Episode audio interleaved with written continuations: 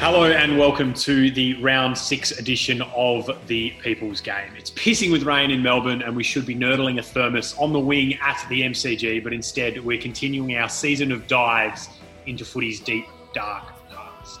This week we've got a very special episode. We are joined by author, speaker, and former Hawthorn player Tony Wilson, who has written the definitive account of the 1989 Grand Final, which is out now.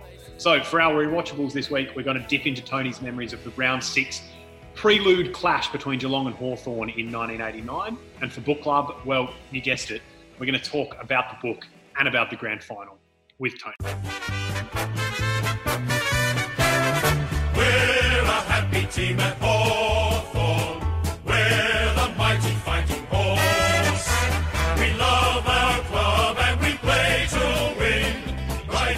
He jumps on, we're going to briefly talk about our feelings as modern footy fans about the Hawthorn Football Club. So, Gordo, when I mention Hawthorn, what emotions does that surface in you?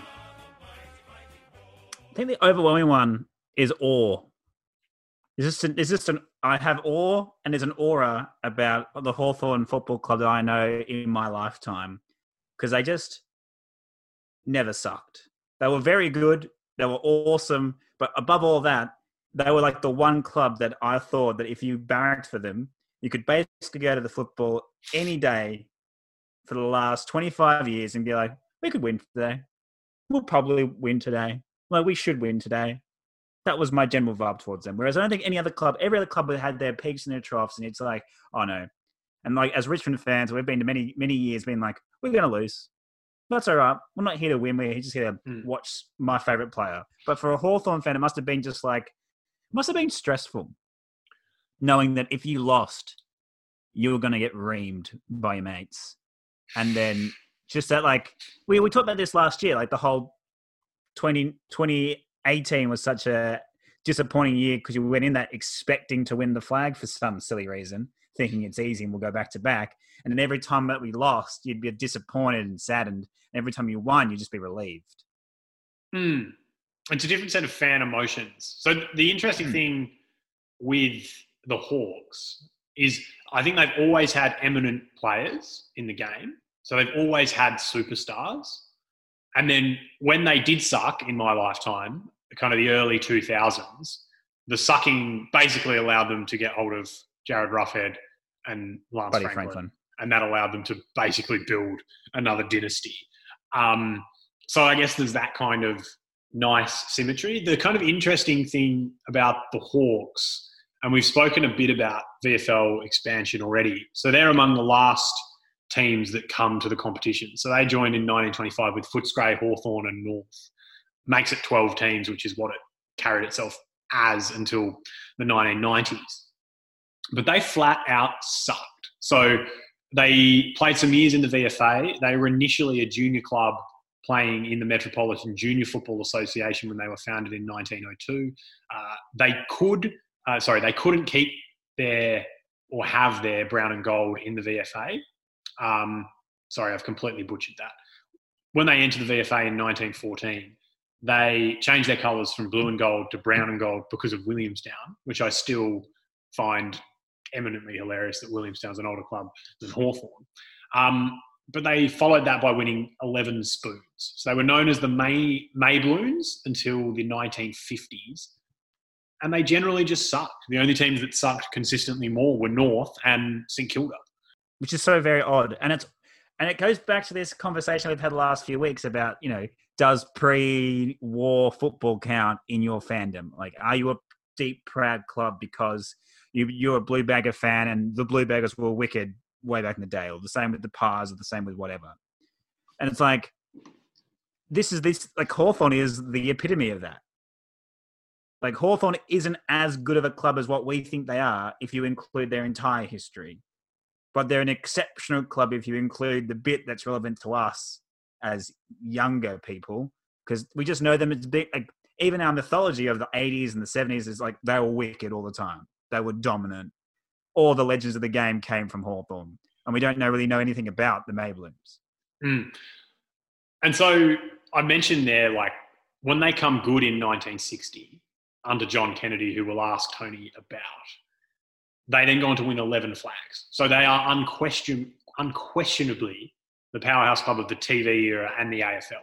So when you consider Carlton and Essendon have the most VFL AFL flags on 16, I spoke to, when I interviewed Pickett Palace for the website, there's a great quote that one of their singer gave me about his kind of anxiety about the race to the 17th flag. But I've kind of got this long haul, or not long held, but kind of freshly kind of formed opinion that there's really AFL era flags, there's really post World War II flags, and then there's really everything before. To kind of lump them all in, saying that winning the flag in an 18 team national competition is anyway comparable to winning a flag in a 18 VFL competition, or in one case, a 14 VFL competition, still strikes me as kind of bizarre. Hmm. And they obviously still count, and they're still part of that club's history. But it's like when you're grading the great clubs, I think you need some demarcations for the sake of competitive debate. Mm. So from 1960, Hawthorn have won 11 flags. The next best is Carlton with eight, and Richmond with seven. Collingwood have only won two flags since 1960. The Cats have won four. And then if you go the AFL era, so 1990 onwards, the Hawks have five flags, Brisbane and Geelong have three. And that's th- those numbers are just absolutely ridiculous. So the last 60 years of football, if you're a Hawthorn supporter, you win a flag every five and a half football seasons.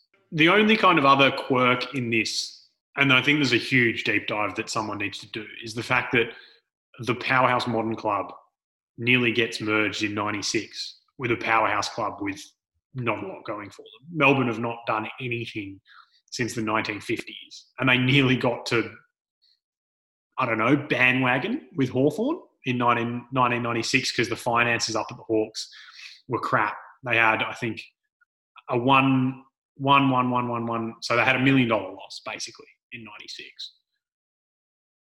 which just again seems very odd. And it goes against the how, like, what makes a good football team winning, what makes a good football club winning enough is probably the answer. And so they were super successful on the field, but they didn't really have that many wins off it. Whereas other clubs like Collingwood, two premierships in the same time frame as Hawthorn, it's like, but they are a much better club all round than than Hawthorn. Mm, it's really, really interesting. Now you mentioned there, you kind of have an awe for Hawthorn. I wonder how much that changed because of the Kennett curse and Jeff Kennett. So after the 07 or 08 granny rather, he kind of slags off Geelong and oh, they can't win big games. And then the Hawks go on this streak of 11 straight losses, which they snap in 2010, in 2013, which allows them to win a prelim when they snap that streak. And then they go on to win the grand final, go on to do the three-peat. So how much does the figure of Jeff Kennett, who's kind of the modern patriarch, affect your opinion of the Hawks? Well, I think he definitely rubs people up the wrong way, and people hate the Hawks in part because they hate Jeff Kennett. But I think he also he has a bit of the uh, Eddie McGuire's about him. Like he he knows that as much as it's a very important role being the president of a football club, you also are kind of like this figurehead that can kind of ignite the fans. And I suppose that's his political history as well, as he knows he knows how to drive engagement. And so I think he did that. I think he, for better or worse, he was like, let's just make sure that we entrench ourselves in relevancy. And it was worse because they obviously copped a fair few losses, but in the end, they got that three P.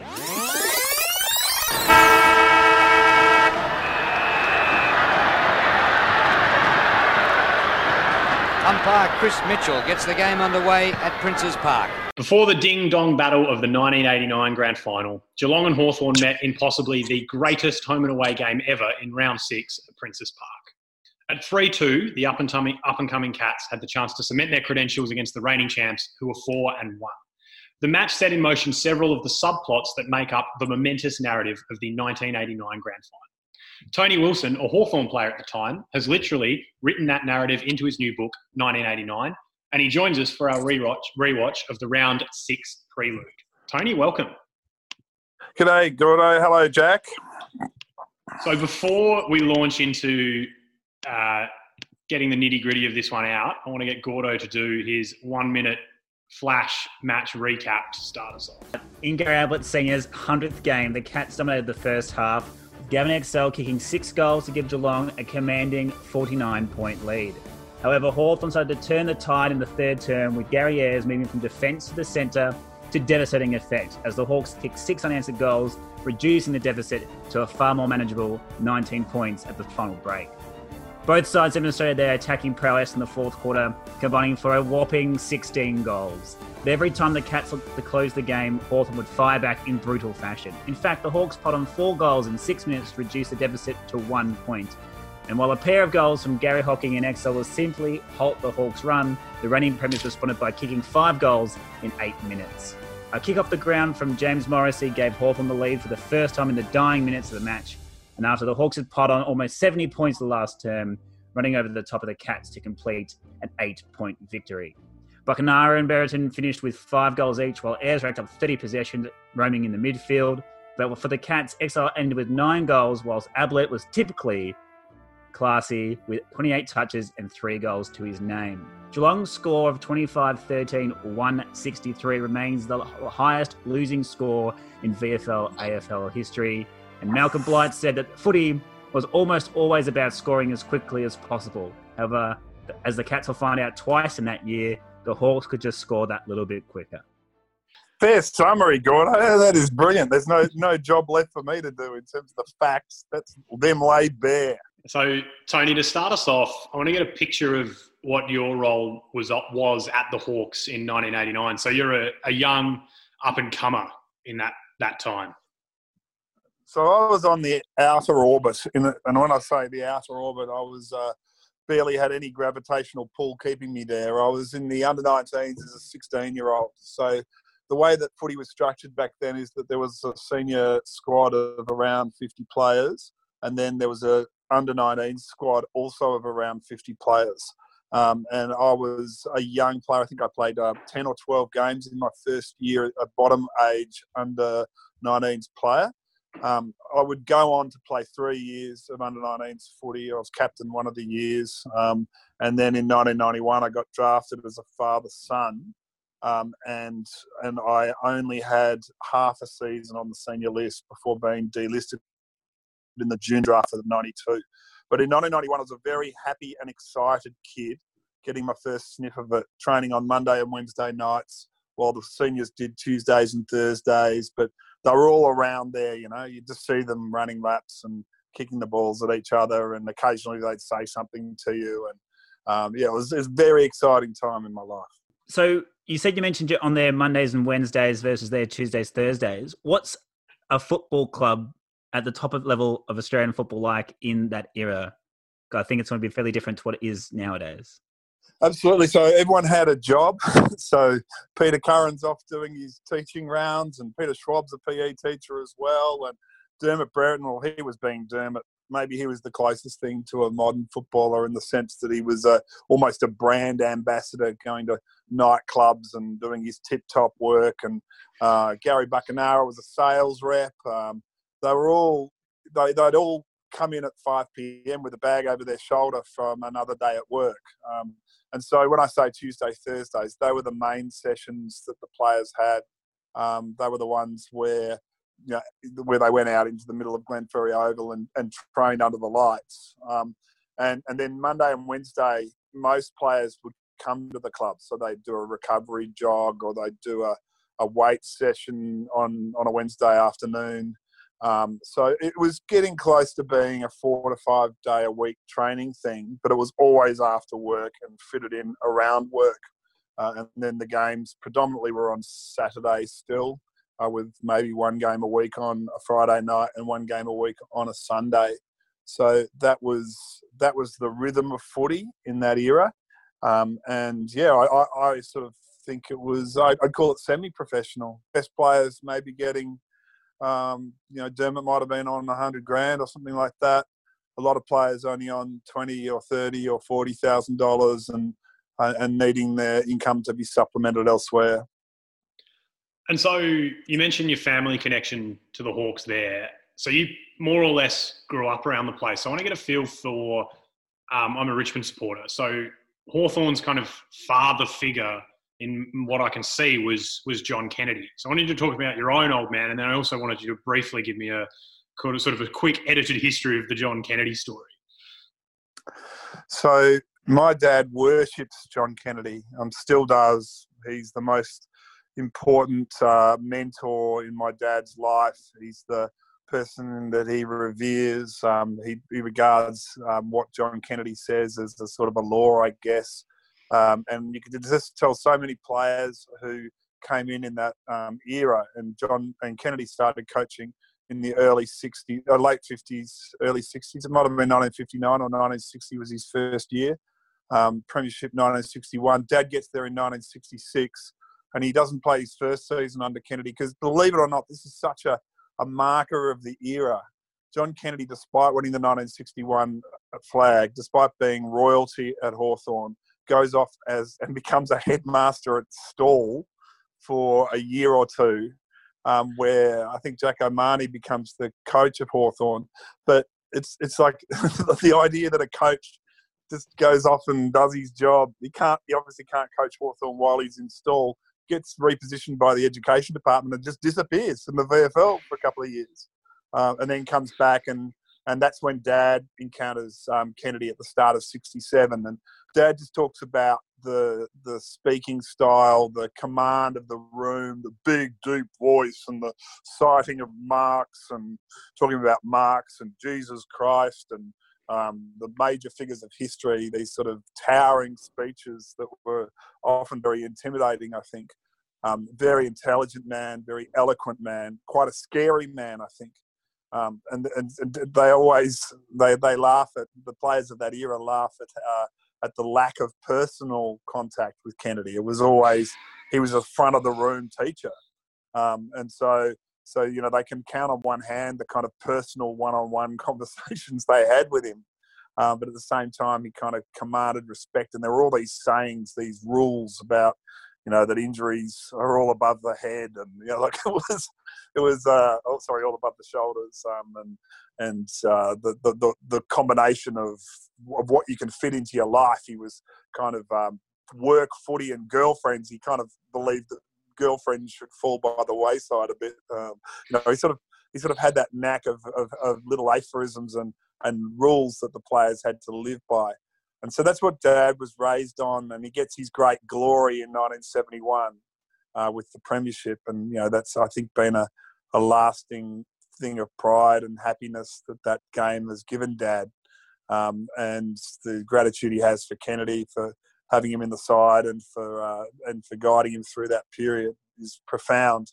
And so in the 70s, Dad actually retired when I was born. I was born 72. Dad's finished.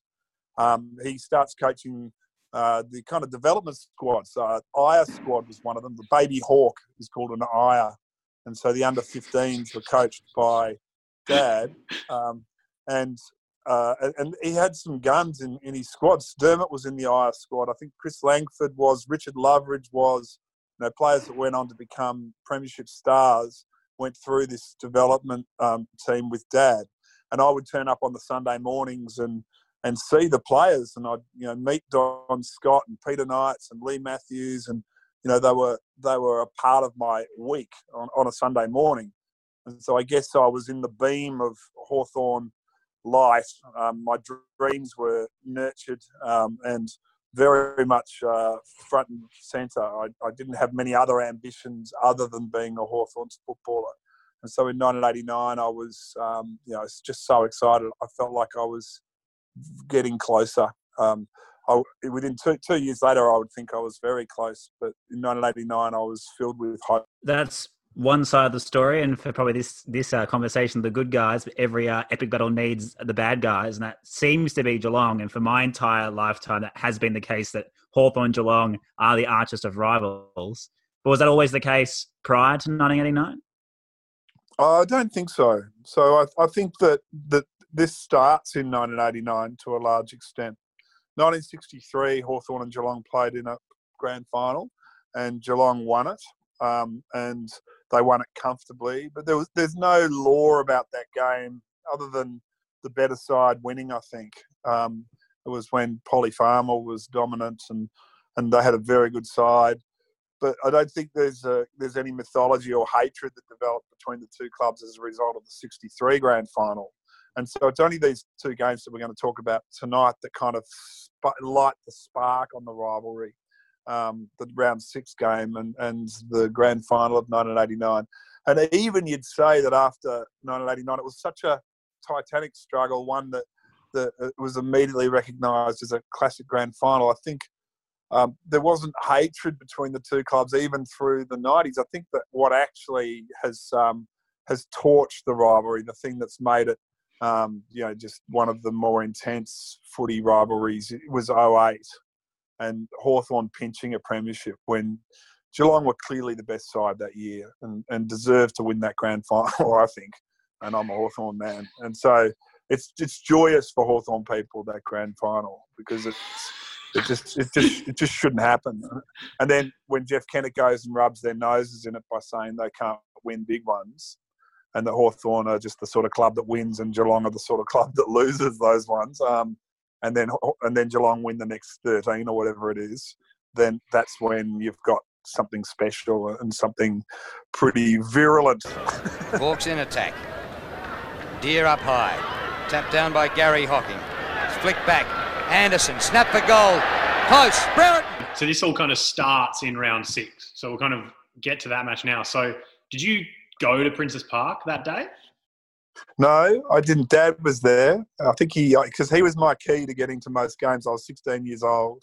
Um, so I, I, mainly went with my dad and we'd sit in the Robert Heatley stand at Princes Park and often go down in the rooms beforehand. Um, but on that occasion, he, I think, was in a corporate sort of thing. He had a special ticket. And so he remembers being there and watching it, but I definitely wasn't with him. So I would have only seen it on the reap.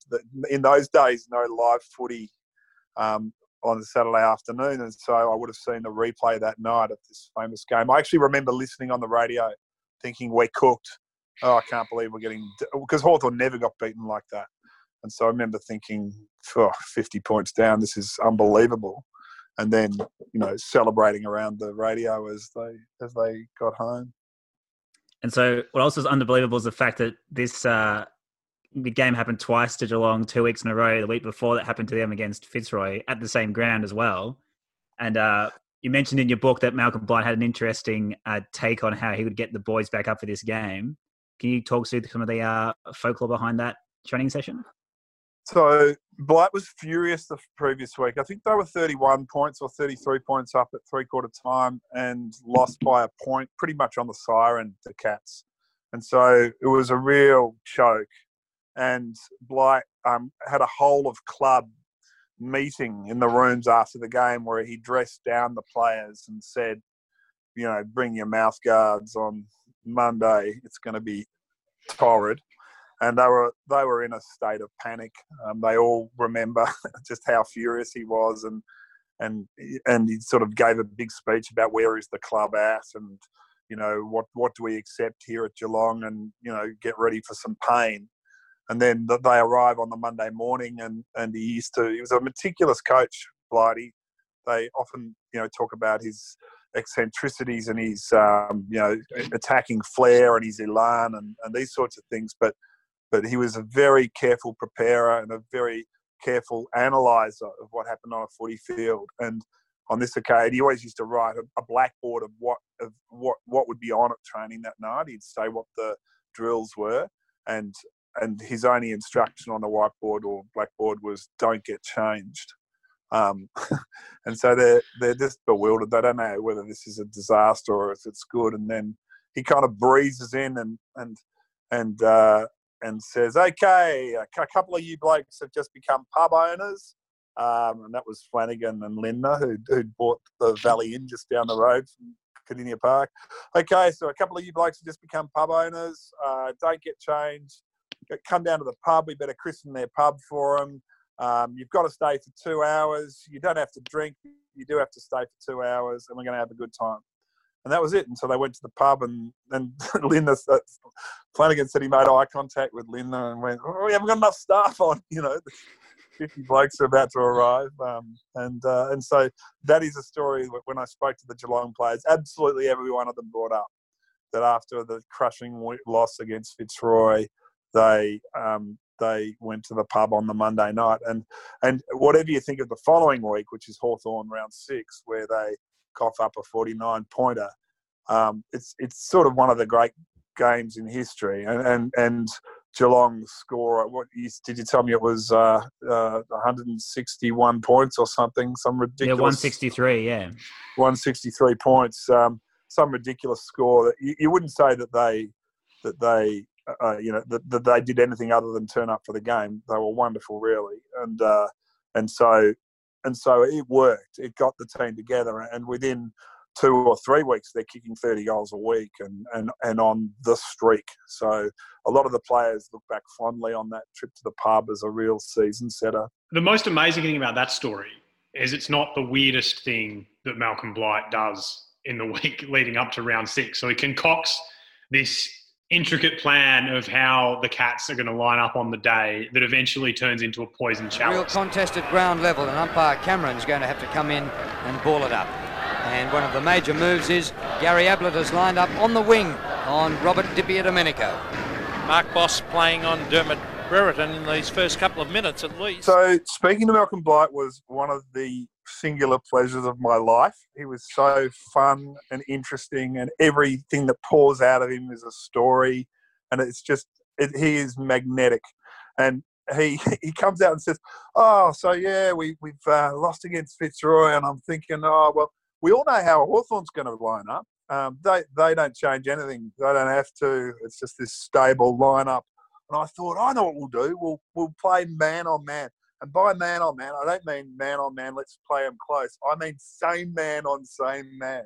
And then he laughed, and I, I said, "Oh," and he said, "Yeah, it's it's actually quite a silly idea when I think about it." But I thought, let's really focus on accountability. And I'll give each of the, my blokes a name, and that's their player for the day. And that means that, you know, for example, Ablett had DiPierdomenico. No matter where Di Domenico is, Ablett plays on DiPierdomenico. Um, and to begin with, uh, McGuinness is playing on Brownless. So Brownless, wherever McGuinness goes, um, it's it's the, the the matchup is set. There's no flexibility, and um, and it was quite a.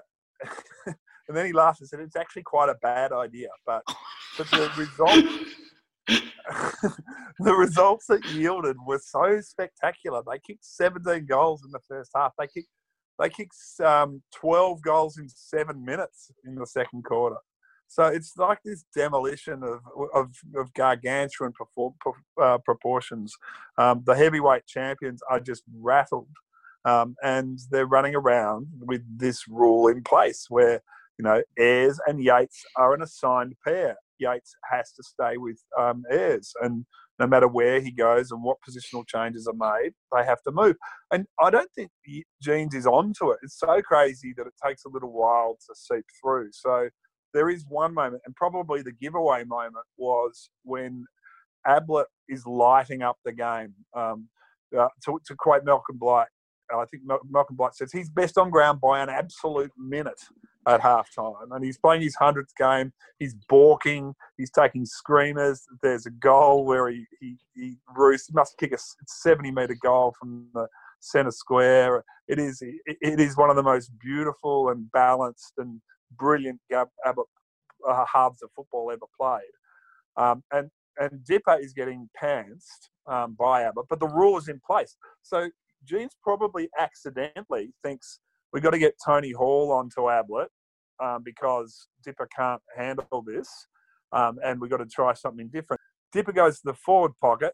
Ablett, best on ground by a minute, is now standing in the back pocket. Well, Geelong are so strong at the moment. Ablett's playing in the back pocket, having kicked three goals from the wing earlier in the game. Well, it's actually taken Ablett out of the game, but that's the discipline of the side. He's down there and he's got to accept it.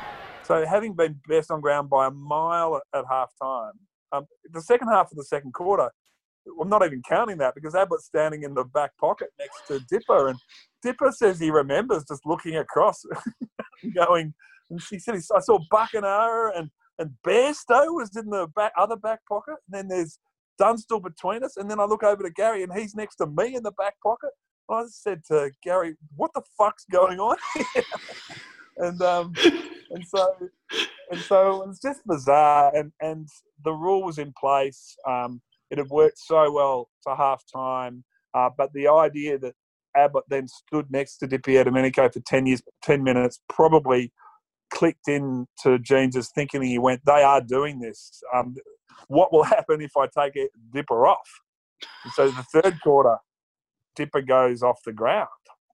And so um, that's that's you know that's the key moment of the game. And all the Geelong guys go, Malcolm lost us that game. He broke his own rule.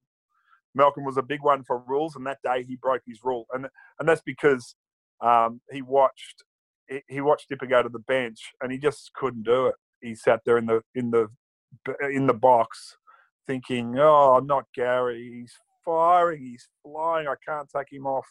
And and the rest of the box is going, "Malcolm, you said, you said, Malcolm, you got to take him off. You said." And he couldn't do it, and so he kept him on the wing, and um, and and and you know Ablett didn't quite have the same sort of second half as he had first half, and and you know and and and Blight and the Geelong people think that that's the moment that the game was lost when the when the rule changed um, when he when he broke his own rule, um, and Yeates always brings up you know that he had a really good first half against Ayres with from a half forward flank and, and, and Ayres was on a half back flank.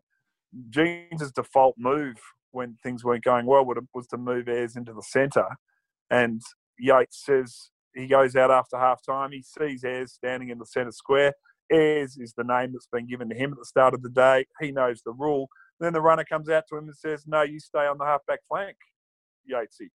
Um, we're gonna we're gonna leave Couch on Ayres. And so so the rule wavered um, and Yeates just says, "Oh, Ayres went on too big for Couchy, best on ground um, in the second half," um, and and so this kind of this this crazy rule um, wavered in the second half, and, and the Geelong players uh, blame it for the loss.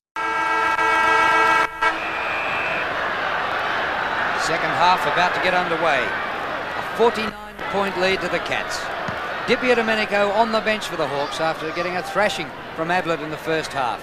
Anderson to Mew, but there's no room through there, and the umpire will ball. So that kind of alludes to the like the coaching styles back then. It seems like in the late '80s, even early '90s, a lot of coaches seem to be either man managers and then they do like positional changes. But it's not like today where there's is you know it's a 400 page manual to learn how to play modern day AFL footy. Did they dumb it down for players? Did they just keep it simple? Why why didn't they have as much convoluted tactics as we do nowadays?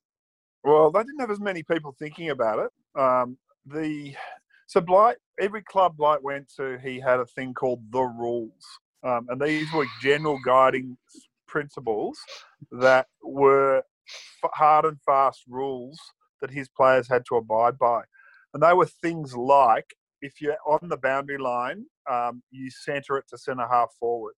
Um, if you are from, if you're playing with the wind, uh, if, if you're you're allowed to go for, you have to punch from behind when you're kicking into the wind because the ball's more likely to fall short, and so you, you can't go for your hangers. But if you if were kicking with the wind, you're allowed to go for your hangers. So he thought about it, and they were quite specific like that. Um, and and so and so he he thought about the most likely scenario to produce open and fast footy. He was into things like the double switch, and it was all just put down there as a guiding principle of what you must do when you get the ball in certain circumstances. Um, but it wasn't there wasn't anything like team defence. So it, so basically players went out each week as they had for a hundred years, and they had a person they were playing on, and it was a one-on-one contest, and you tried to beat that person. Um, there was very little in the way of we put people in the hole. In fact, Malcolm Blight actively uh, ordered his ruckman not to drop back. So when you think of that brilliant grand final that, that Darren Flanagan plays, um, he is playing on Greg Dear because it was common for the for for ruckman to drop back in the hole even nowadays, right? So Hmm. you, they fill the space, um, the dangerous space for for when for when teams are going forward. The big fella goes in there and, and clogs it up. Well, Flanagan was told not to do that. Do not get a kick behind the play. Play on the opposition ruckman and make him accountable as we're going forward. And so they effectively had an extra forward because other teams didn't do that. And so, um, and so, rather than even thinking of team defence, this is team attack really. Like it's no wonder they're kicking 30 goals a week because they're not even sticking anyone back, an extra player back, um, yeah, to, to, to help out the tall defenders, which was that was law. You know, people had done that for 30 years. Big fellas went back into the fence. So you've got Blight doing that, and um, and I think Hawthorn were just so good that they were, you know, there was no team defence. At no point in these two games do you see a single player go back to clog up hmm. the fence. So there's teams that have got run-ons. There's Hawthorn with a six or seven goal lead. Why not put an extra one back? You almost can't lose the grand final if Ablett has no space to work in. But but t- teams just didn't think like that. It didn't exist until Terry Wallace and the and the early 2000s. You know, so so that's why it's a it's a they're beautiful games. They're they're a combination of high levels of skill. Um, much higher levels of skill than 70s footy, um, but they've still got the 100 year old tradition of of trying to move the ball down the ground to your team as best you can. Still inside 50. Gets round. On the right boot, Jason Dunstall. Brereton on the goal line. Yes! Unbelievable, Dermott Brereton. First half, he wasn't concentrating on going for the ball. He was doing a little bit of the rough stuff. Now going for his fifth goal, and he shouldn't miss it from there. That's five goals, three this quarter to two behinds.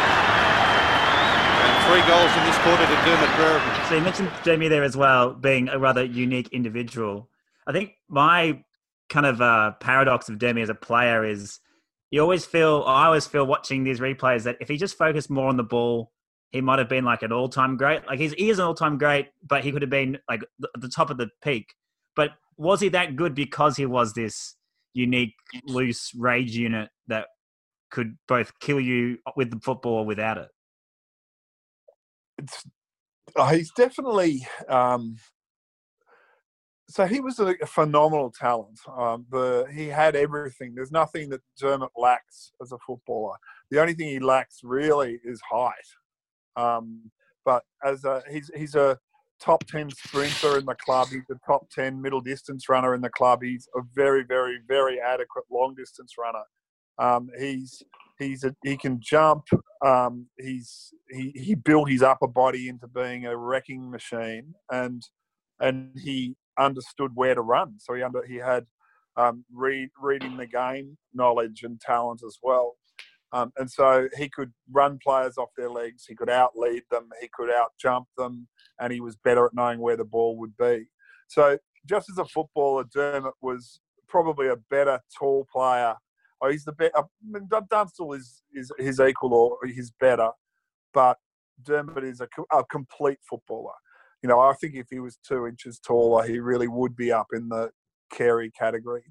But in terms of the um, the violence, you know that that was that creates the legend of Dermott.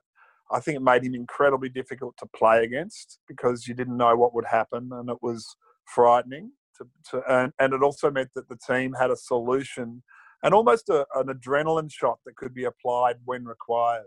So um, there's a bit in the book where I mentioned that Platten used to just Dermott just used to say, "Run them down my end, and I'll see what I can do about the, the taggers." Um, you know, like a, you know, sort of like going to visit a doctor. Platts, um, yeah, run them down my end, and I'll see what I can do. I might be able to fix that up for you.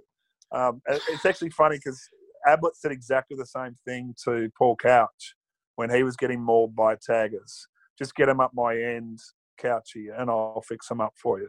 So these um, brilliant, coordinated, and dangerous um, talents, they uh, they they looked after their little guys, um, and you know, in terms of the um, value to the side, there's there's um, it's it's a really interesting thing with the role violence played in 80s, 60s, 70s, and 80s footy. I mean, it was actually just beginning to be moderated by 1989. Trial by video was maybe in its second year, um, and that changed things dramatically for the better, I would say. But um, but because there had been no trial by video, and, and thinking back to Dad's era, when there's one umpire, it's actually open slather. You know, you can just. Um, my dad talks about a guy called Delicate Des Dixon who played at Hawthorn, and Dad said it was just terrifying to watch him hit guys. You know, they they just run around and hit people um, in elbows, forearms, swinging punches. You know, it's a dangerous place to be out there. And, and Dermott was a cuss player because he could do a bit of that. And, and, and when you watch what's going on in 89 and what he did to Yeates, which I, I presume we're about to get to, um, that's, you know, that's horrendous. Um, and, and you wouldn't even contemplate it now. Mm. Um, but just because he's kind of lost his temper, he runs his knee through someone's testicles. So you know that that. Um, but the effect is that the, he could electrify the the team, I reckon. And so the the there are many games where Dermott, uh, the most notable being the second semi final in 1989, where in 20 minutes he takes out three guys, and I don't think he has a kick in that period. But you know, every player says that Essendon are finished in the second semi of '89 because of Dermott. Dermott's 20 minutes of destruction. So, so the answer is, um, could he have been a better player? Maybe he would have played more footy if he wasn't suspended as much, and his body took a massive t- battering. So he was the oldest 28-year-old footballer in history. Um, and so, you know, it shortened his career and he missed a lot of footy through suspension. But wow, five grand, five premierships, and um, you know, eight goals in a losing grand final, and five goals on debut, and twenty odd goals in grand finals, and a club championship, and played for Victoria and dominated for Victoria. I mean, he's right up there, isn't he? Ablett put Brereton down behind the play with a Shepherd. Brereton looking for a free. We haven't seen that, those two on each other as yet in the game, even though it was talked about in the pre-game build-up. Right. Oh, oh, oh, that was a free kick. How could the umpire miss that, Bernie? That was a dead set charge. Well, maybe he was behind the pack and couldn't see what had happened, but Well- uh, Brereton just absolutely charged the Geelong player there. Well, Mark Yeates is the man down. Dermott went straight at him, and down he went. Oh, well done by Wittman. Dipier Domenico. And he has just missed, but Mark Yeates is still down behind the play. There's DiPierdomenico. There's Yeates now being attended to. The difference of three straight goals, but very lucky Dermott, to get away without giving a free kick there. Yeates, Well, Yeates going off. Mark Yeates, after that heavy knock from Brereton, going off the ground, copped it very low. You mentioned that Dermott as a role player, but also as someone who is highly skilled. And kind of in the second half of round six, you get both of those things because Dermott's third quarter is just an immense display of pure footballing ability. And then in the last quarter, there's that brutal moment where he puts his knee into Yeates's testicles. So you kind of get hmm. almost a complete picture of Dermott in in one half. Is that kind of how you see round six? Dermott comes out like someone who has something to prove in the third quarter. It's a it's a scintillating 20 minutes. The the gathering of the ball, you know, in, near the goal posts and the marking on the goal line and bustling and hitting and tackling and it's he, he really plays a, a fantastic quarter as you say. Um, and then the last quarter has the violent hit in it and Dermott I think goes on and kicks his fifth goal as well, which is important in in getting the Hawks to a match-winning lead. So, yeah, it was all on display, um, pretty much in that in that round six game. Um, he ends up with five goals. He's not really one of Hawthorn's best players. It's actually an interesting feature of the, the five goals nowadays would just it's all automatically best on ground, pretty much, isn't it? Hmm. But in that era, a five-goal haul, you could play as a forward, kick five, and not not have one of his explosively best games. He had that patch, that third Mm. quarter patch where he dominates the game, uh, and it's a match-winning period for Hawthorn. Um, but yeah, as you say, it's, it's it's all out there. talking about a different type of character now, but during I found it interesting during well listening back to the commentary as well because obviously the game style is very different, but also the commentary is very different. But some of the things stay true to nowadays footy. One is they love bagging the umpires, and two, love pointing out when a player is uh, taking taking the piss a little bit. So was Michael Tuck the original Joel Selwood? And it comes from uh, the commentary where basically he's been um, outed by the comms team saying that every time he's tackled, he throws himself forward and convinces the umpire to give him a free kick. And that obviously happens a couple of times in this game. And nowadays, that's the Selwood tactic of ducking into a high tackle. So I wouldn't have thought that at all. In fact, that's a Drew Morphett comment, I think, or is it a Peter Mm, it is, yeah. Comment? So I don't. I didn't think that that was an accurate statement about Tucky. I didn't think he was a stager in in any way. Um, he was the thing that's misunderstood about Tuck. I think is that he was incredibly dirty. So, like, there's a so so Hawthorn had all sorts of tough players. Um, Tuck had the combination of being really coordinated, skilled, brave. Um, he was probably the tackler of his era um, in terms of closing speed and the long, rangy, strong limbs and able to just pull people down. And, and, and watching the 1989 grand final in particular, where he has the most number of tackles on the ground, it's, it's like watching the prototype of the modern defensive midfielder. But um, I, I never thought of him as a stager. Uh, but, but what I've been told is that he was the sort of guy who'd step on a hand and stuff when it was there in the way. You know, it just had a little bit of a nasty streak in him, um, and and that it was an unpleasant experience to be tagged by Tuck and or to be to be picked up by him. Um, in you know, he was he was quite a physical and and and and just a niggly, um, annoying player to play on. Uh, and, and this is late in the career, but you know, early in the career, a brilliant player. Um, um, and you know he he was a fantastic leader. I would I just you know there's not a lot. Of, I'm not a as big a Drew Morphett fan as some others, and, and I just think he's wrong on that front that he that he staged for frees. Well, Billy Brownless is about 60 to 65 metres out, not without a chance. From inside the centre square. Look at that go! What a kick! A mammoth kick by Bill Brownless. Already had five kicks, two marks. And that's his second goal. So we often we go through at the end of these segs and kind of pick out a moment of the match. I could not believe the Brownless talk from inside the square for how well he hit it and how far it looks like it went. Now I'm suspecting that it didn't quite go as far as I thought it did, but it was still an unbelievable. It went, it's gone through like what post high from the square. I'd love that one to be measured. So it's a tricky ground, Princes Park. It was a beautiful ground to play football on. Uh, Just such a great surface and a really good shape to it. Um, but I think it's I think it is shorter than the MCG slightly. Um, but the so maybe so maybe these they look they look 75 meters these goals. Um, maybe they're only 65 but they look 75 metres, which makes us worry, wonder about the Blight kick, which is well in the centre square in, against Carlton in the late 70s, which we always think of as 80 metres or so. But are we tricked at Princes Park? Is it just shorter than, than you think?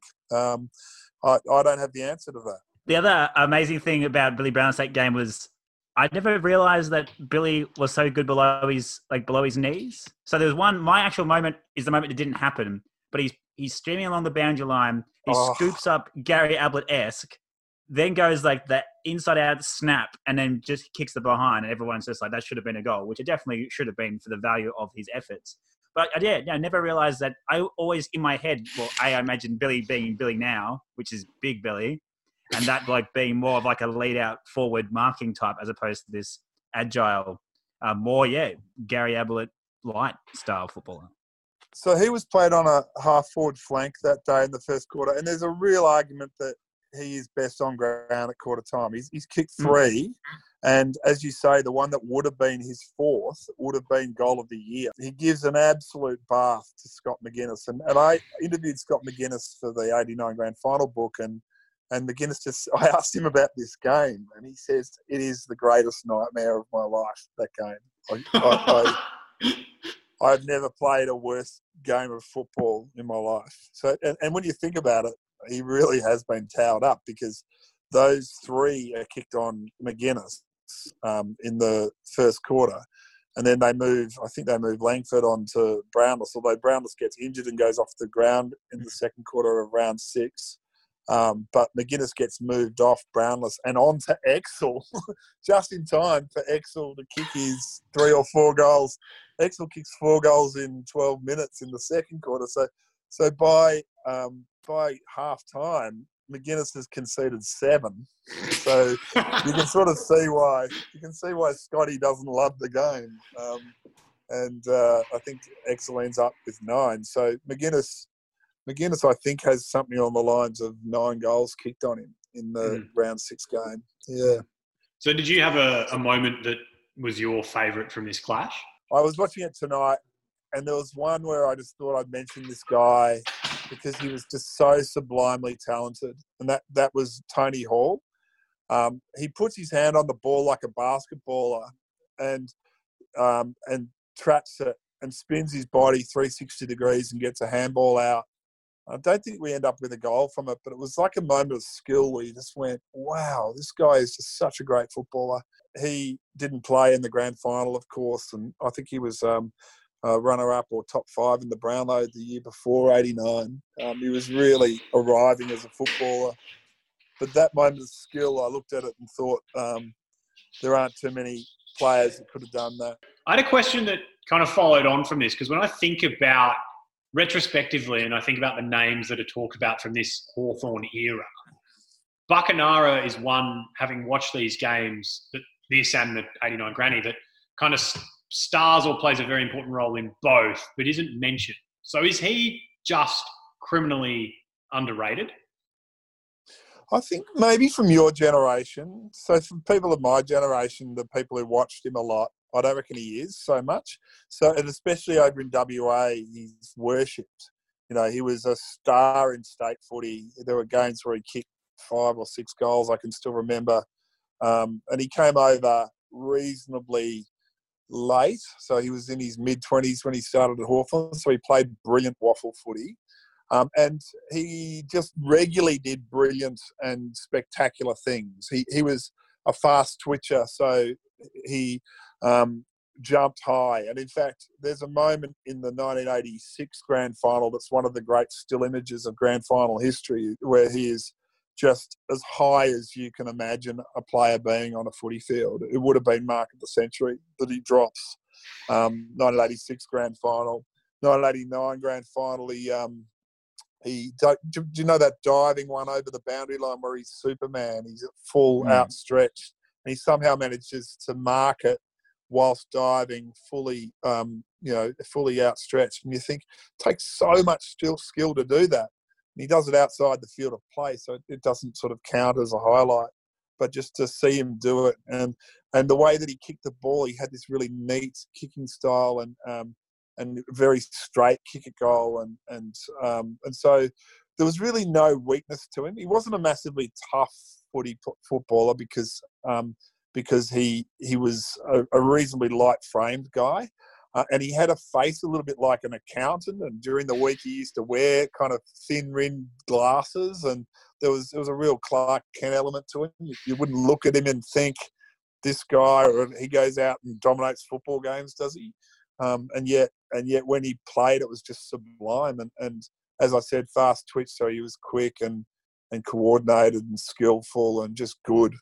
Um, so when when they collate the great players of the era, I'm not sure if Buckenara, he's not Hall of Fame, is he? Which is, you know, he really should be. And so you know, it's only that there's Ayres and Langford and Dermy and Dipper and Dunstall and Platten and Tuck, and that's just getting to seven.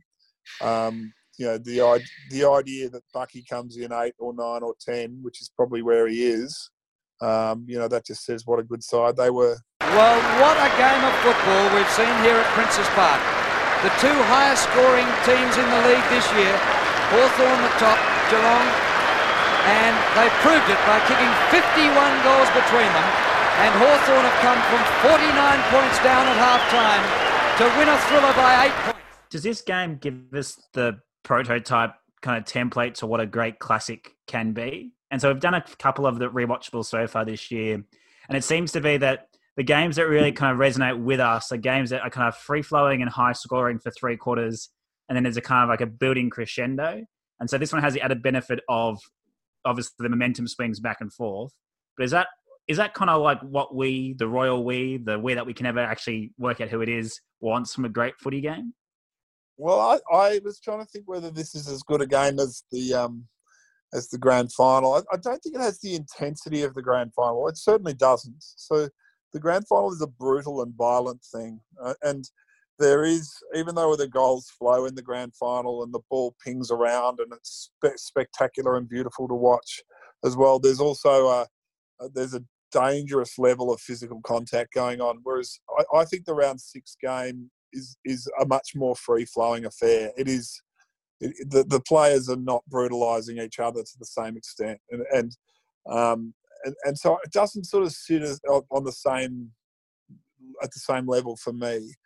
Uh, but the the momentum swings and the story of round six, you know, it's just weird. You know, you just never. So I just watched that first quarter and thought Hawthorn are playing brilliantly here.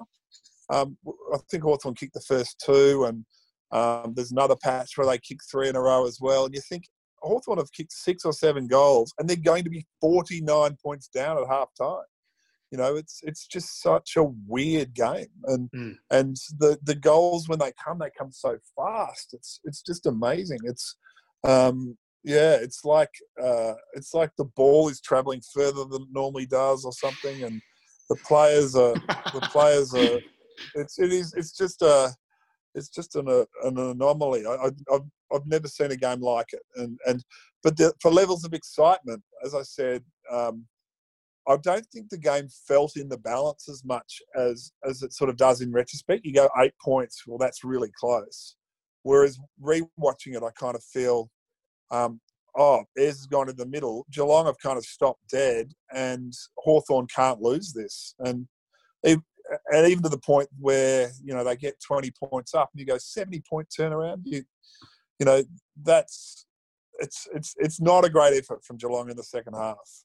Mm. Um, and and so you could you know like I'm thinking of round 14 of uh, of two is it no sorry round what's the Uh, round 14, 2014 game? 2009. Yeah.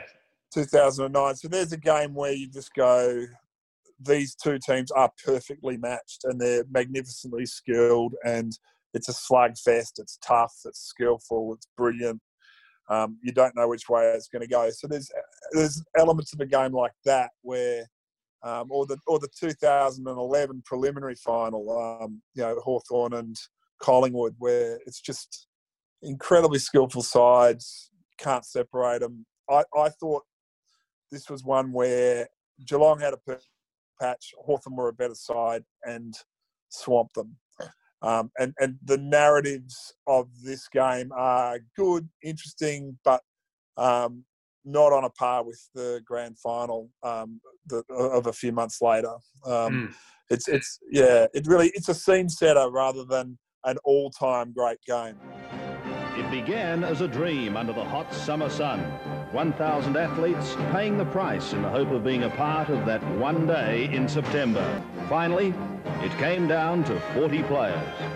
For two teams, the dream is now close to reality. Hawthorn, a mean fighting machine, looking to make it back-to-back premiership wins. And Geelong, the glamour side of the season. The flashy Cats have taken all before them and are now set to challenge for their first flag since 1963. This is the 1989 VFL Grand Final. I'm going to talk specifically about the book and the 89 grand final. So, to start our pivot, I'm intrigued as to how Tony Wilson, the under 19s footballer, became Tony Wilson, the writer, speaker, storyteller. So, how did you make that jump out of being kind of a, an up and coming footballer?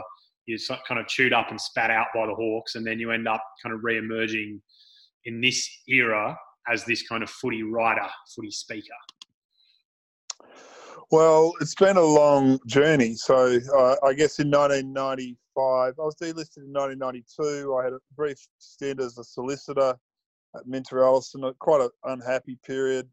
In 1995, I had another go at Essendon. Um, actually, I broke my jaw on Doc Wheeldon's knee, Darren Wheeldon's knee, in a intra club game uh, near the freeway in Essendon, and um, I think Doc Wheeldon then broke his knee on a King Street taxi uh, just weeks after he put me out of footy.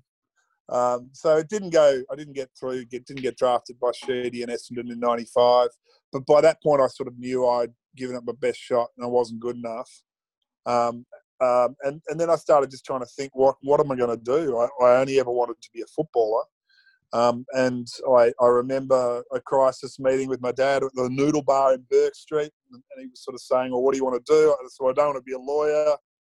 And he said, "Well, what do you want to do?" And I sort of thought back, and I'd, I'd liked writing. I, would written for the school magazine. I'd written for Farrago at Melbourne Uni. Um, I'd even written a few pieces for the Footy Record as a VFA player. And um, and uh, Dad said, "Oh well, for someone who says he likes writing, you don't do very much writing."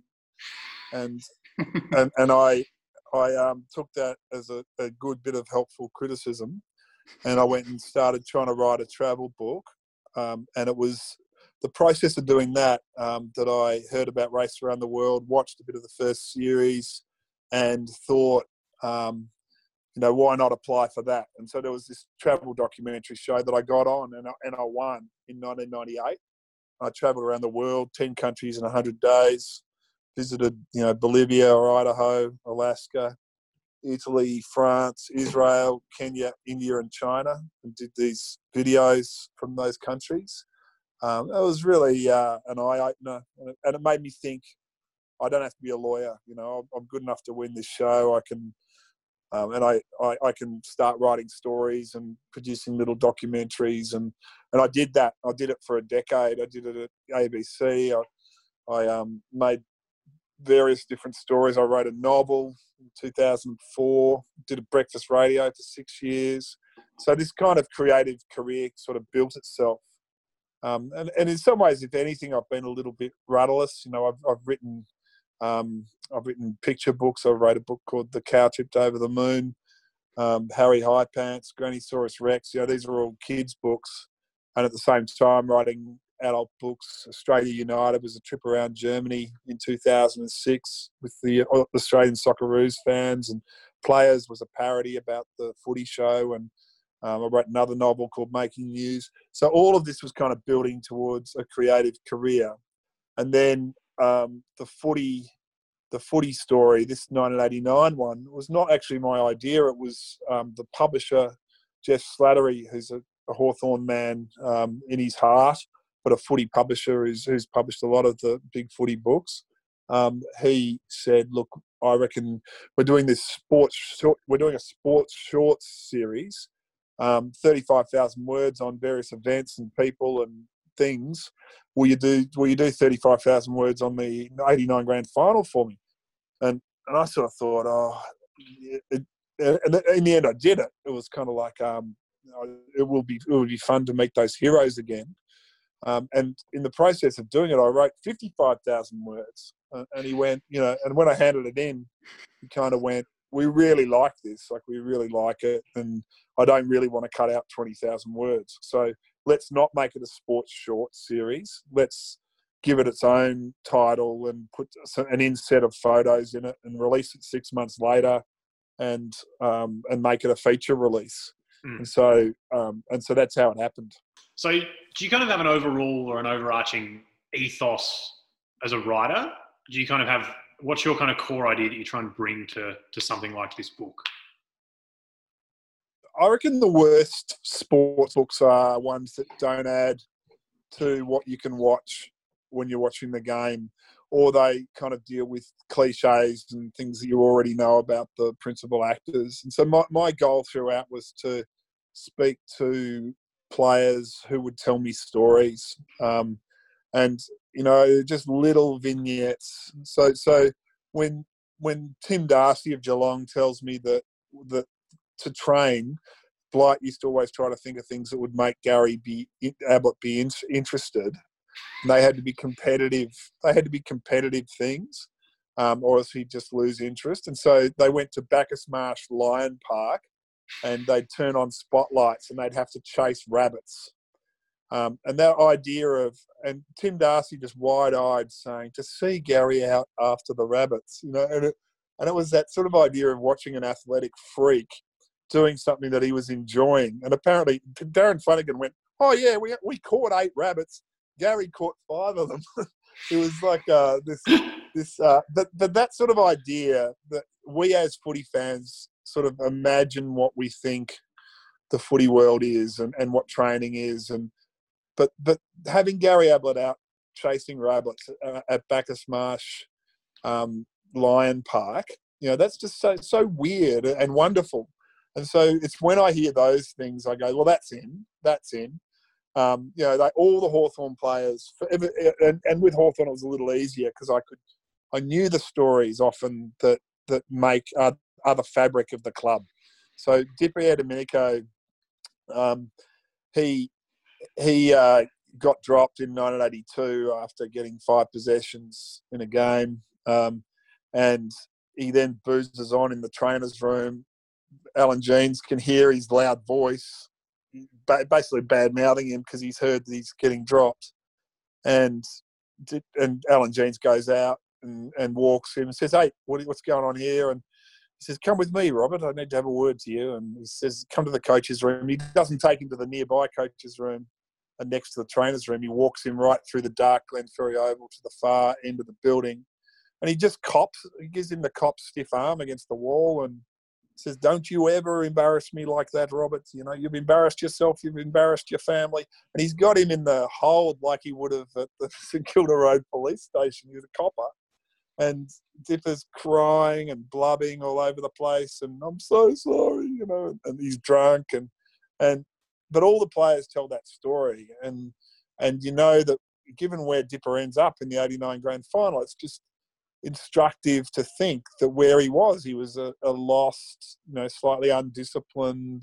slightly partying player of the early '80s who had an inflated sense of his own ability and importance who gets turned into an ultimate team player who can win a Brownlow medal and make almost the most famous physical sacrifice in grand final history in 1989. And, and so, and so, the my job as a writer is to take you beyond.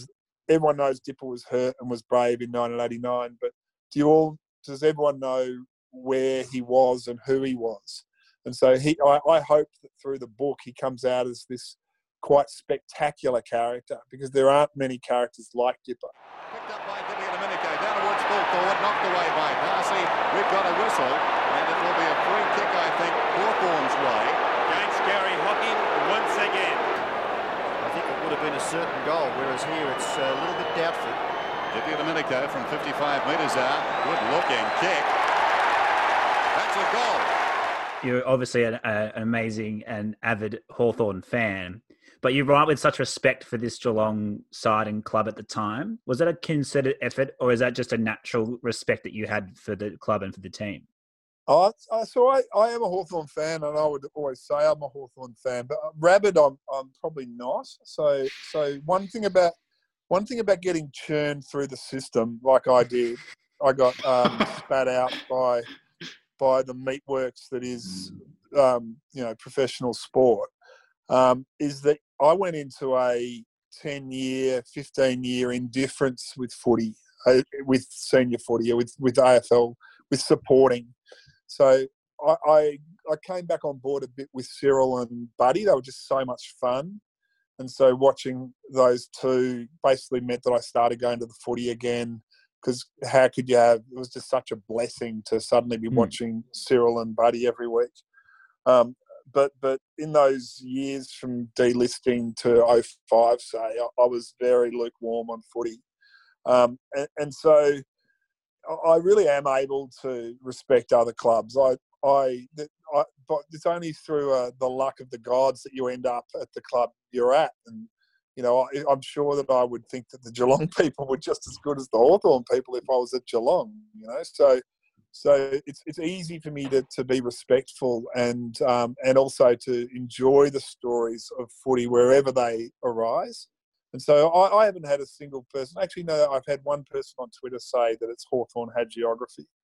Um, but but I, I think I don't think that's a fair criticism. I think that there's probably parts of the book that are easier for me to write due to Hawthorn access and having more people I know at Hawthorn who were willing to contribute, and for Hawthorn people being happier to talk about the day. But I am just as delighted at a good Geelong story as I am a good Hawthorn story, and and uh, and there's and, and hatred is not really on the you're not going to write a good book when you if you if you're hating and loving and and uh, and sort of wearing your heart on on your sleeve, uh, or at least not the sort of book I was trying to write.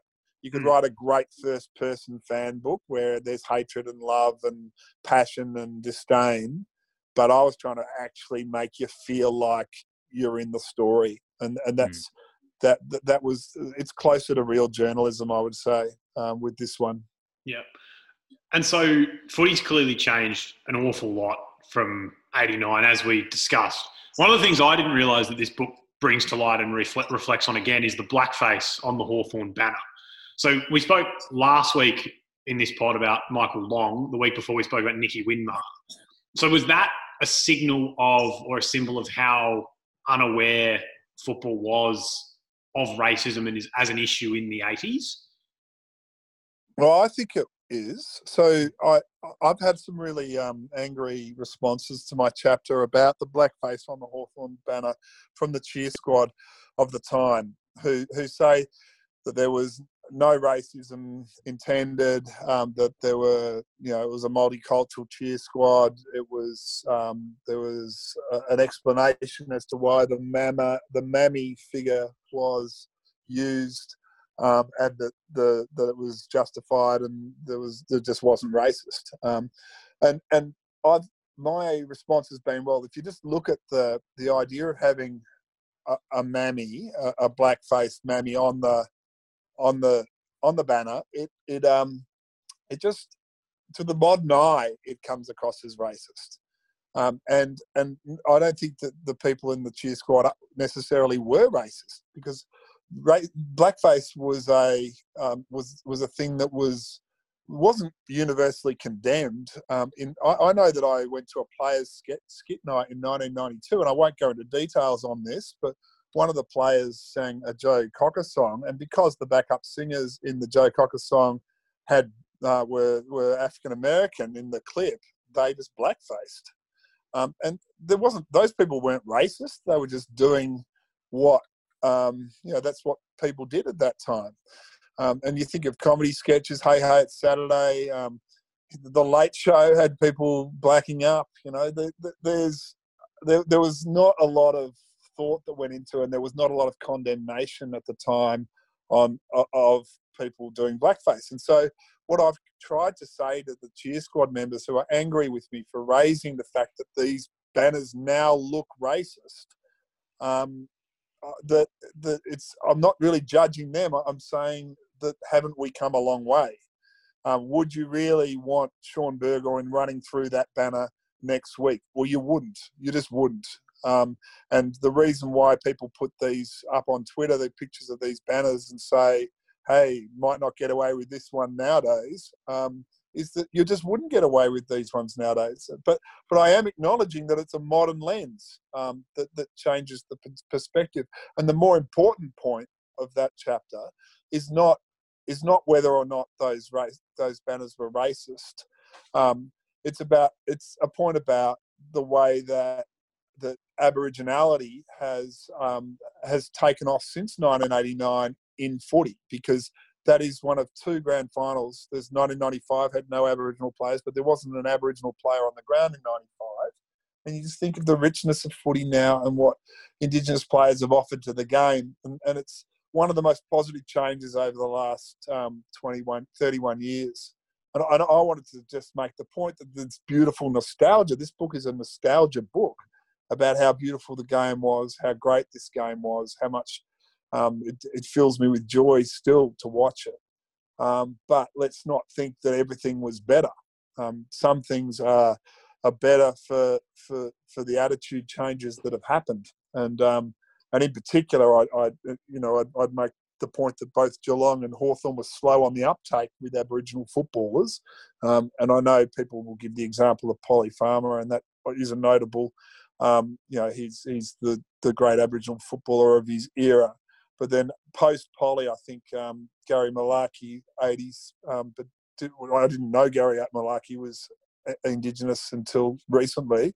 Um, and Hawthorn, you know, we had to wait until Chance Bateman in the early 2000s to have prominent um, Indigenous faces on the field. So, you know, we weren't trailblazers, our two clubs, Geelong and Hawthorn. And so, you know, it's just worth reflecting on that. And, and, I, I and I wrote a chapter on it.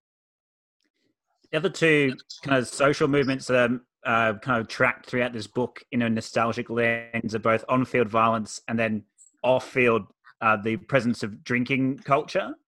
Again, we Yeah. look back at these, uh, look back at the the book. Like, there's a nostalgic element to that because it's obviously there's lots of folklore around drinking stories, and you know, let's not train, let's go to the pub instead, and that's how we build Yeah. mateship. And the same with the violence aspect is this whole folklore. And even you mentioned like the brutality of this game, the '89 grand final, is what gives it some like cachet to it. But do we do we miss that element of sports, both on field and off field, or is that just kind of like a nice thing to just look back at it and go, that was very strange and and very weird, but part of the course of the time? Well, I think the camaraderie thing is a really interesting point to bring up. I, I listened, um, I, I do run a speeches site called Speakola that collects great speeches, and I loved um, Alastair Clarkson's Best and Fairest speech, Peter Crimmins medal speech last year.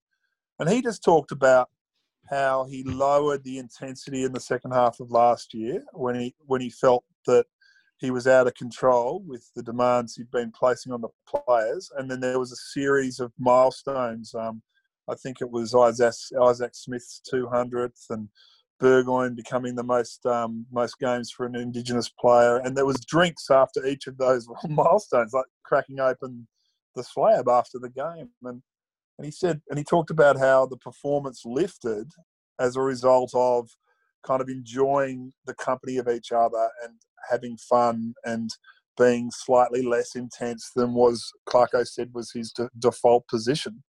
And and I, I thought about that, and all the old players always talk like this that it was good for them to have a release valves and. And, and, and in talking about this, I'm not sort of saying that the, the vast excesses of um, of AFL and VFL party culture with binge drinking. Um, I, I'm talking about the kind of they're not allowed anything while they're icing now in the 24 hours after a game. You know, there's there's all these very strict sports science rules that apply to maximise performance, and and I wonder sometimes whether the the five percent they think they're grabbing on on icing, you know, walking through the ocean at six in the morning the next day, rather than going out and having fun. Um, whether that five percent is lost in some other area, like we're miserable. Um, and so the camaraderie question is really interesting. Um, I think it's overly policed now. Um, I think there's not enough credit given to people being people and making mistakes. There's sort of a fear of um, the excesses of where lots of young men drinking can end up in terms of brand and um, marketing and trouble and media and social media, and it's a it's a loss, and, and it's why those players think they were lucky to play in that era.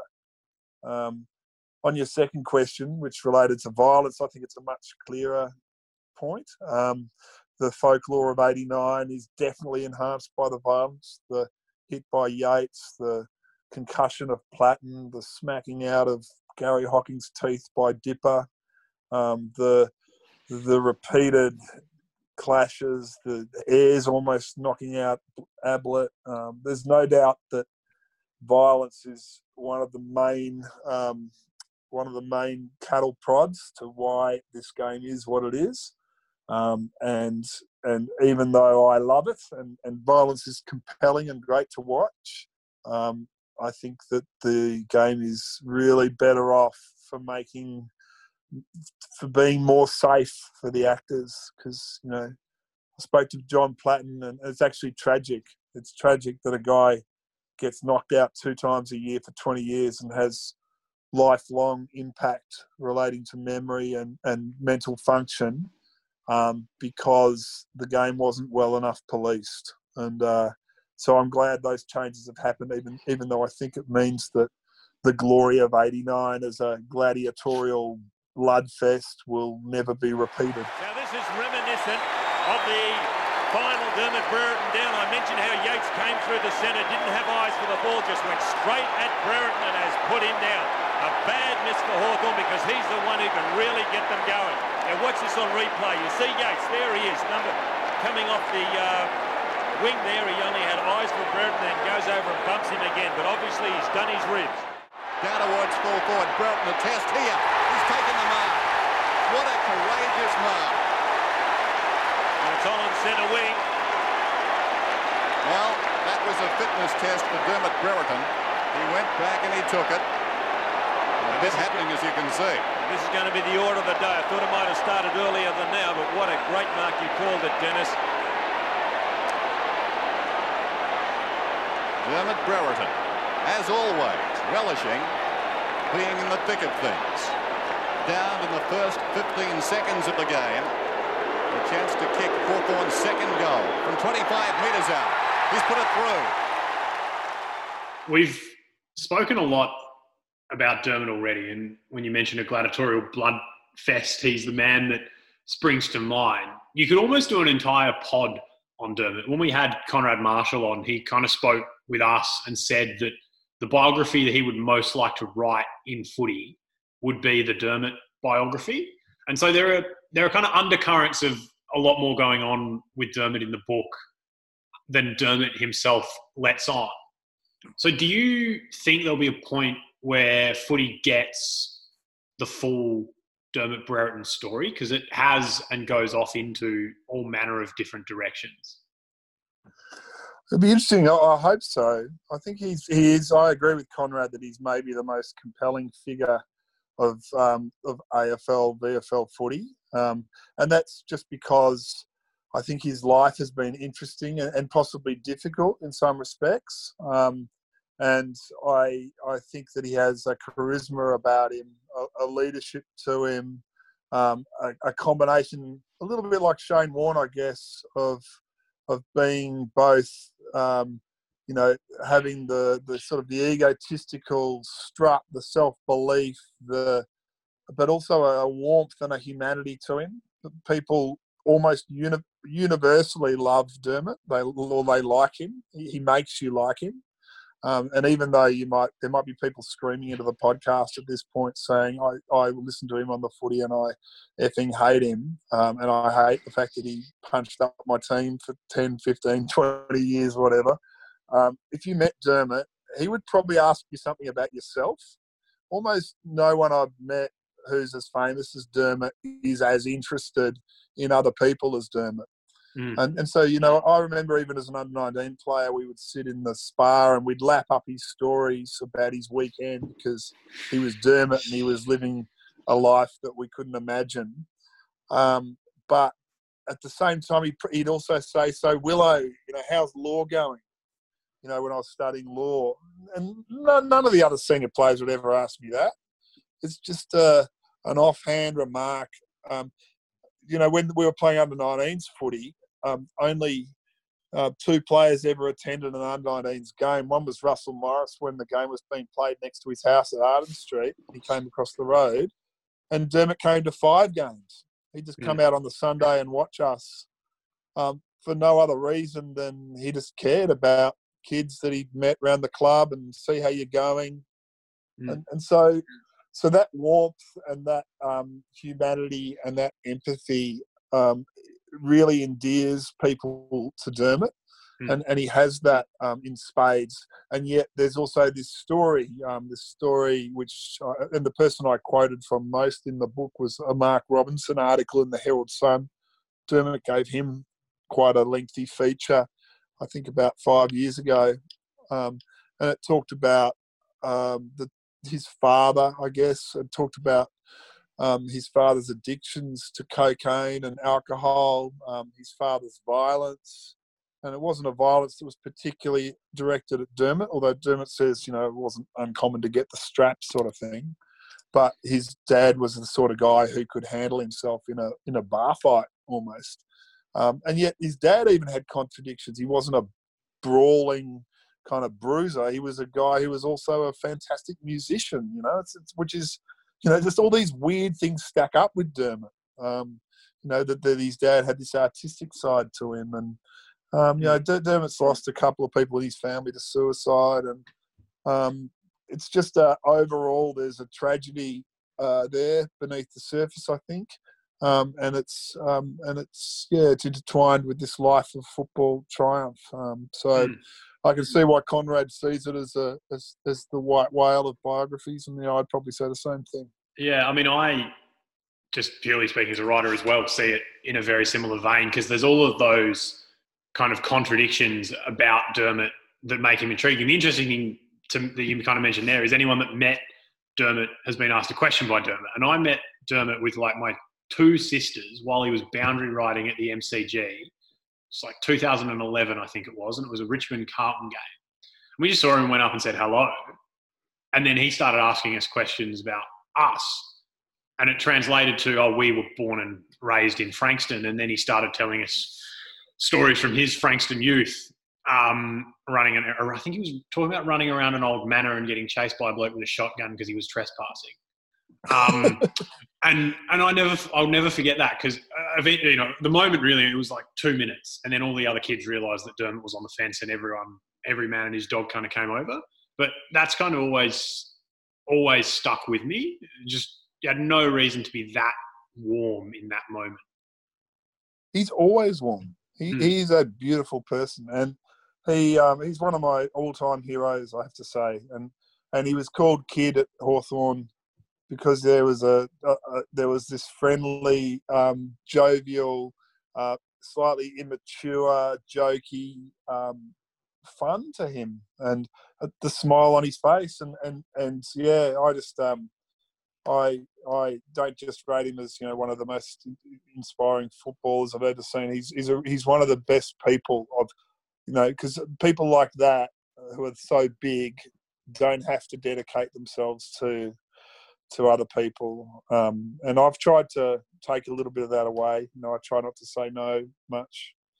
Um, and you know, I think he's taught me that. He came to the launch of this book. He and Mark Yeates both um, were at the launch, and they did their shtick. And you know, Mark Yeates said, "You know, I couldn't get you an '89, but I've come here and I'm, I've infected myself with COVID nineteen, and I plan to take you all out tonight." You know, it was a, it was just a really fun and funny, um, light-hearted way to, to kick the book off, and and yeah, that, and that's very Dermott that he would that he would come along to help out an under 19 player from 1989 who'd written a book.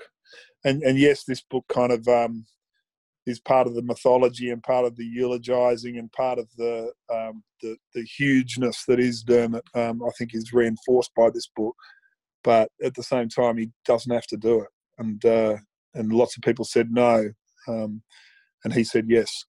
And so there's another great sporting mythology being told in a different format with the Last Dance and the Michael Jordan story of the Bulls. Yeah. Do you think that was it? Well, was there any chance that this would be a documentary, given that you have a documentary background instead of a, a book? And then, what are the what are the decisions you made when you're faced with challenges of trying to get a story that is a retelling of something that happened over 25 years ago? So I was never going to do a documentary on film because I didn't have the time to do that. Um, I had to get this book out quite quickly for what was going to be the 30th anniversary. It actually got put back for reasons relating to Hardie Grant acquiring the publisher. Um, it came out in, in this year instead of last year, but I was ready for it to come out in August of last year. Um, and the the other reason I wouldn't have done a documentary is that Pete Dixon had already done a documentary, and so the final story documentary that he did was fantastic. I thought, great job. Um, it was uh, it was it was the Peter Dixon style. I would have done something slightly different, but at the same time, I- didn't think there would be anyone who would be a taker for a, the next '89 documentary. Um, and so the book hadn't been done, and and that was a, an opportunity for me to do the book. Um, in terms of the challenges of of telling stories from a long time ago, people just can't remember.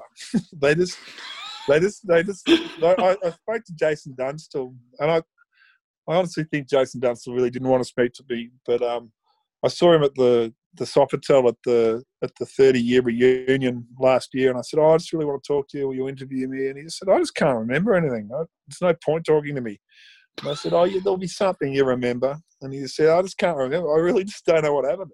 Pay the price. Yeah, Gingy yelled. I do sort of remember that. That's about all I can remember from the day." And and so, and you do get um, conflicting accounts. You have to try to pick together a, a, something that's true, and and and you also get stories that have been told over and over and over again. And Dermott, someone like Dermott, who's a um, a real raconteur, he he is used to telling a story a certain way, and, and it might not actually be true. I, I found that out. I found that out. Um, not this isn't a blatant lie from Dermott. It's just a sort of a offhand line that's kind of cool. He, he sort of he says, "Yeah, I start passing blood at half time. I'm, I'm pissing into the bath at the MCG and in the change rooms, and it's just red. And so I grab the doctor, um, Terry Gay. I grab him and say, "Oh, I'm pissing blood, Terry. What should I do?" And he resumes pissing, and sure enough, he's pissing blood. And Terry Gay looks at it, and and Dermott tells it as big pause, looks at him, and says, um, "Drink plenty of water and don't tell anybody." And that's the line. That's how Dermott tells that story, and it's it's a great story. It's got rhythm. It's it, it, it sort of creates the legend. It's of the era. And then Dermott says, I thank Terry for that because he understood footy. Terry Gay played footy for Hawthorn in the 60s. Now he was a doctor. He knew what grand finals meant. And I wrote that up as a story for the book. And Geoff Slattery said to me, You really have to speak to Terry Gay because he's a doctor who's sending a guy who's got internal bleeding back out onto the ground. That doesn't, he might want to ha- answer that question. And so I rang up Terry Gay and said, Dermott says that you saw the blood and yeah, and said drink plenty of water and don't tell anyone. And Terry said, That's not what I said. It's not what I said. This is what I said. I had been trying to wrestle Dermott into having some sort of medical um, examination for two quarters. He told us to fuck off every time we tried to come anywhere near him. He then goes, This is right at the end of half time. We've already had pay the price speech. Dermott goes to the toilet starts urinating, realizes he's pissing blood, calls me in, and I say to him, Dermott, we've really got to examine you here. At this point, the players are pretty much jogging past to go down the race to re enter the arena. And Dermott just says, fuck off. Um, it's time to go back out. So he runs off on Terry Gay, who's saying you need to be examined. And Terry Gay, almost like a um, frantic, fretting grandmother yells, um, Dermott, don't forget to drink lots of water. And doesn't say, don't tell anybody. He just yells to a hopelessly um, out of control patient who is not receiving any examinations. And, he, and then I said, Terry said to me, Look, I could have kicked up a fuss. I could have yelled, Get him off. He needs to get off. I could have done that.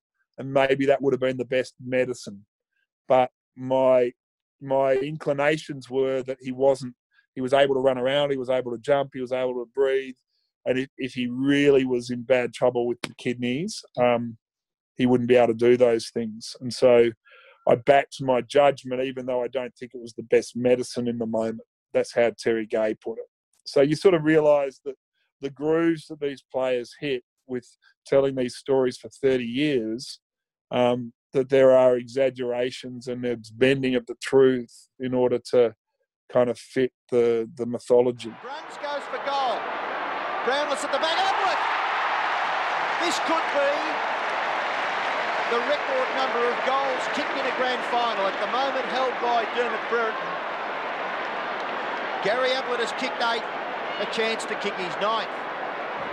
And that mistake coming from his brother-in-law, Michael Tuck, on the outer flank, the back flank for Hawthorn. Here goes Ablett for goal number nine, and he's threaded it. So in, in 89 and in the book, there is a, a sense that the the central or key players on each team have a bigger impact on the outcome than perhaps your glut of key players would have today. Do you think that's right, or, or do you think that there's still an element of if your best six outperform their best six, you'll win. That's a tricky one to answer as well, isn't it? I mean, there's Mm. there's there's theories and different examples pop up on different days, but you know, I, I, don't think you can win the flag without a a sparkling top six. You know, so even today, I always think, you know, where's your Dangerfield? Um, you know, where's your Luke Shuey? Where's your Josh Kennedy? You know, you've got to have these guys that are. Are, are are 250 gamers. You've got to have a dozen of them that, or, or 10 of them that are 200 to 300 game players to be to be good enough to win a flag and then you've got to hope that the guys that are hanging in there or just bobbing up um, play well enough um, so I know coaches say that bottom sixes win your flags. No, I, I think the top six is more important, definitely. I mean, North did win two flags because of Carey. Um, Hawthorn's, yeah, Hawthorn's 10, um, Hawthorn's 10 best in, in those late 80s years were superb, as were their six, seven, eight best in the in the three peat. You know, so the, the talent has to be um, superb at the top, and and I always think that if you haven't got a if you haven't got a top ten in the AFL sort of player leading them all, um, you're going to struggle to win a flag. And so that's what makes a, a good flag winning team. But do you have a, do you have like a concrete idea of what makes a good grand final? So I've asked a couple of guys this, and it gets as philosophical as when we asked Martin Flanagan, who went on this uh, long spiel about it's two equal rival forces colliding in like a ball of like kinetic energy. Is that Well, the sense it is for you, or is it more something a bit more? language than me. I sent a book to I sent a book to Martin Flanagan's son-in-law this week. I've been selling the books, Home Industries in the COVID era. Been selling some signed books, and Martin Flanagan's bought one for his son-in-law. But I love Martin Flanagan, and he has um, an amazing ability to find poetry in sport. And um, and I think the thing that makes a great grand final is um, is something that lives up to the the Colosseum like event. You know, so we do need the quality. Needs to be a sense that, that two teams are smashing together. Um, we need stars and personalities. So I think of the Bulldogs flag in 2016. It is partly made by the absence of Bob Murphy on one side, uh, the presence of the Bont, uh, the presence of um, of Buddy. You know, Buddy just he lights up an arena when he's in it, uh, in the same way as Ablett did, um, Ablett Senior and Ablett Junior. You know, and the the the, the glory of '89. The reason there's many reasons that '89 is unrepeatable, but but really the Ablett story is the freakish thing. You know, so so you can have great contests where two teams push against each other and there's a close result and there's lots of fine football. But to have a guy do six or seven impossible things over the day, you know, that's where the thing gets elevated into this sort of mysterious, brilliant, um, ethereal glow. Uh, and, and I think 89 had that more than any other game that's been played in the grand final. Some players, like maybe Cyril, sometimes gives you that feeling um, of this is just magical and weird, and how did he do that? Um, but but Ablett did it the most, um, and and so you know that that's why it's my favourite. Fantastic finish. The dying seconds. Geelong need a goal to tie. And there's going to be a ball up. Valuable time is just ticking away.